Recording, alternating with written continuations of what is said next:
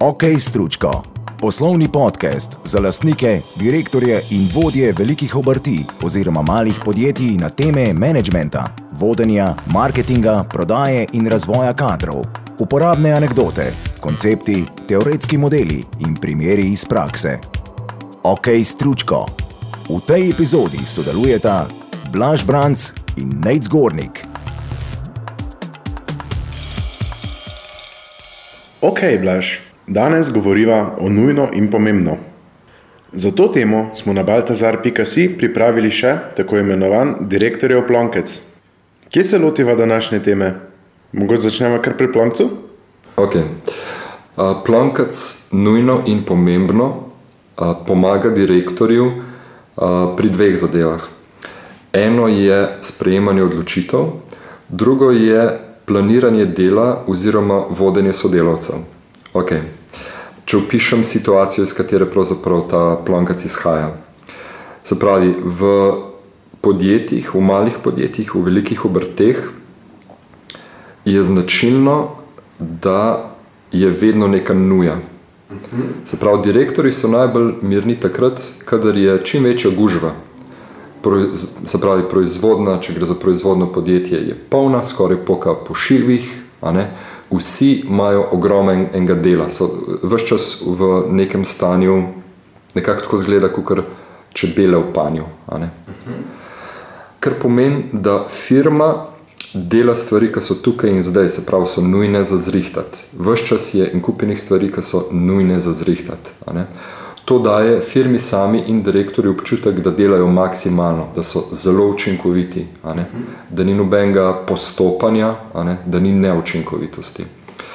Če gledamo zdaj tako zelo kratkoročno, se pravi danes pa jutr, je to seveda dobra stvar. Se pravi, sodelavci oziroma ekipe na licu mesta postavljajo prioritete, kaj je bolj nujno. Težava te kulture je, da smo se na to vsi navadili in vemo, da če nekaj hočemo, moramo, moramo okoli tega narediti čim večjo paniko in vse stvari prikazati pod nujne. Se pravi, če greš ti recimo vem, v eno mizarstvo dati nekaj delati, ne? če hočeš to dobiti čim prej, govorila smo o storitvenem trikotniku recimo, potlej hočeš dati mizarju um, jasen občutek, da se tebi s tem zelo mudi iz nekih objektivnih razlogov. In bolj, ko s tem pritiskaš, večje možnosti imaš, da ti bo mizar to stvar dejansko naredil v roku. Ali pa še en tak domač primer, da ti bo prišel majster položiti ploščice. Ker če majster ve, da se tebi nič posebej ne mudi, bo vmes še na desetih drugih koncih zastavil in boš ti to stvar dobil čez pol leta. Tako da nujno, kategorija nujno, pravzaprav pomeni gašenje požarov. In firme so postale v tem zelo, zelo dobre, točno v tem, da gasijo požare. In to so požari, ki so se zanetali včeraj, predvčerajšnjem in te današnje, in te, ki bodo prišli šele popovdne. Slaba stvar pri tem je, da je vse čas kolektiv v nekem stanju panike. Najslabša stvar pri tem je, da enostavno ni virov, ni časa, ni zadost pozornosti, da bi se firma ukvarjala pa s pomembnimi stvarmi. Ok. Zdaj že nekaj časa govorimo, nujno pa pomembno. Kje je v resnici zdaj pač ta razlika, se pravi, čist definicijsko gledano? Ok. Uh, nujno, um, po angliško bi bilo to emergency, se pravi, Nujno je, če se nam v trgovini so se zagozdila vhodna vrata, je nujno, da to zrihtamo, ker sicer ne more noben kupiti snot, pa niti noben zaposleni ven. Uh -huh. Se strinjam. Ja. Ja. Se pravi, če, to, če gre dejansko za trgovino, bomo vse spustili in to začeli reševati. Uh -huh. Se pravi, vse nujne stvari so tiste, ki absolutno ne morejo počakati. In v firmah so se navadili, da probajo čim več stvari zvleči v kategorijo nujno. En drugemu prikazujejo, da to je nujno. Rezultat je panika. In panika še nikoli ni bila simbol za učinkovitost. Samo občutek je tak, ker vsi delajo na max. Okay. Kaj pa pa spada pod kategorijo pomembno? Pomembne stvari so pa tiste, ki lahko počakajo en dan in so pravzaprav razvoj, v tem primeru razvoj naše firme. Okay. Recimo, uh, pomembno je, da um, postavimo recimo en kontejner, lepo greven, kjer bomo imeli noter uh, ekipo komercijale. Ampak sej, tudi zdaj delajo tam, kjer delajo, pa se nekako znajdejo, sicer so malo eden čez drugega, pa vse čas jamrajo nad to prostorsko stisko. Ampak, lej, če je včeraj šlo, bo tudi jutri šlo, pa pojutrišnjem ne gori voda. Ni to požar za gasiti. Je pa pomembno, da komercijala dobi svoje prostore. Pomembno je, da bi recimo speljali kolektivni izlet. Pomembno za našo ekipo bi bilo, da bi šli na usposabljanje izvodenja. To so vse pomembne stvari, ki pa lahko počakajo. Ok, ampak kaj pa pa mogoče nek tak ključ, po katerem bi lahko sortirali stvari med nujno pa pomembno, se pravi? Ja. Uh, Plonkac obstaja zato, da bi v tem primeru direktor uh, sploh začel gledati na vse te impulze, na vse te situacije, kot ali so nujne ali pomembne. Nujne se itak morajo rešiti. Zakaj ta plonkac? Um, drugi del te, tega plonkaca govori ali za neko nalogo, ki je ali nujna ali pomembna, ali jo naredim jaz sam kot direktor, ali jo nekomu drugemu delegiram.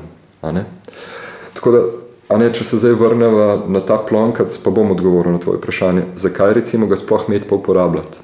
Zato, ker sicer vedno zmanjka časa, enostavno zmanjka eh, meseca, zmanjka leta za pomembne stvari ki se venomer odlašajo. In to v bistvu pomeni, da firma več ali manj stoji na mestu, sej dela, gasi požare z roko v usta. Lahko celo rečemo, da smo zadovoljni z bilanco. Mimo grede smo tudi koga zaposlili. Ampak resnične, um, resnično pomembne stvari za razvoj firme, da bi šli v smeri tiste neke vizije, ki imamo zastavljene, pa niso nujne stvari, ampak so ta pomembne stvari, tiste so razvoj.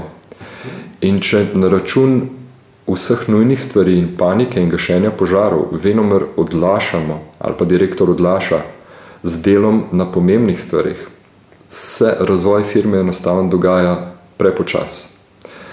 Mogo, mogoče kakšno besedo o tem. Pomembne stvari uh, so od nujnih stvari še v eni, v eni dimenziji drugačne. Nujne stvari, tiste, ki so za zrihtati, so ponavadi manjše.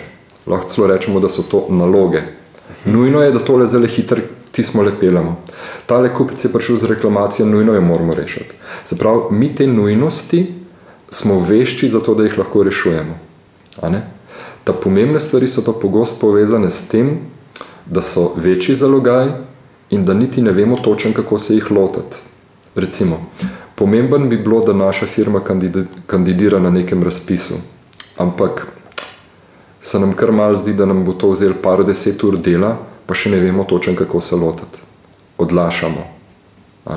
Kje je ta ključ, se pravi, da bom jaz zdaj presodil kot nek direktor, kot nek pač vodja, kaj je dejansko za ali moje delo, kaj moje podjetje, v tem primeru nujno in kaj je pač pomembno. Okay. Eno je dimenzija tega, koliko je ta naloga ali pa projekt velik, kompleksen. Drugo je kriterij, a to pomaga razvijati mojo firmo.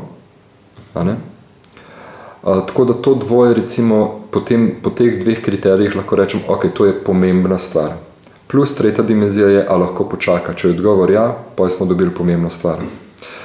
Če gledam neko nalogo, neko situacijo in rečem, ali lahko počaka, ne, ne more, nujno je. A to pomeni, da bomo verjetno to zrihtali v pol ure, eni uri ali pa danes? Ja, zelo verjetno. Ok, to je neka nujna stvar. Tako da prvi korak bi bil um, direktor vse naloge, vse situacije zna razvrstiti v to so nujne stvari, to so pomembne stvari. Drugi korak je, da si vzame ekstra čas, v katerem bo delal pomembne stvari, ker če jim ne bo dal prioritete, se ne bodo naredile, ne ta mesec, ne naslednji mesec. Zdaj, številni, če tako rečem, stručkoti na temo učinkovitosti. Pravijo, da za tiste pomembne stvari, za najbolj pomembne stvari, naj bi si človek vzel čas zgodaj zjutraj. Zdaj pa odvisen od eh, branže do branže. Ne? Recimo v najni branži telefoni redko zvonijo pred osmo. Tudi pred deveto redko. Tam od devetih naprej se pojavijo telefoni, pa pridejo že sestanki in tako naprej. Se pravi, če bi jaz rad nekaj pomembnega zrihtal, za kar mi sicer niko, mi vedno zmanjka časa. Zakaj? Ker uletavajo nujne stvari. Potlej vem, da moj čas je pred 9. zjutraj. Se pravi, bom prišel vem, ob 7. in bom na tem delal zelo skoncentriran dve ure. enostavno moram začeti. Mogoče si bom vzel, pa bom šel izven firme nekam, pa bom nekaj drugega na laptopu nekaj delal. Odvisno od tega, kaj to seveda tudi je. Ampak vem, da če teh pomembnih stvari ne zagrabam, najprej sam kot direktor, se enostavno ne bodo zgodile. Tako da začnem razmišljati, da je moj čas omejen, moja energija je vsak dan omejena, ne? se ne morem eh, šponati po 12 do 15 ur, kar v neskončnost. Ne? Kar pomeni, da rečem, ok, zdaj imam pa tukaj tale direktorjev plonkac, tukaj so vse te nujne stvari, ki jih bomo tako tako naredili, ker me tudi drugi ne, štokajo v smislu, kaj pa to, kaj pa to. In imam ta pomembne stvari. In zdaj si jaz moram nekako za te pomembne stvari si jih dati v plan, v kolegdar, kdaj se bom jaz teh stvari lotil ker najtežje se jih je lotiti. Potlej, enkrat to zalaufa, pa še kakšnega sodelavca zraven. Skratka, ko to postane projekt, potlej že teče. Lahko tudi obstane, še zmeraj. To je mogoče tema za kakšno epizodo na temo, kako voditi projekte. Ampak zdaj za tole najno pomembno, nujno, je pa to mogoče zadostane. Se pravi, razlikujem zdaj med tem, kaj je pomembno in kaj je nujno.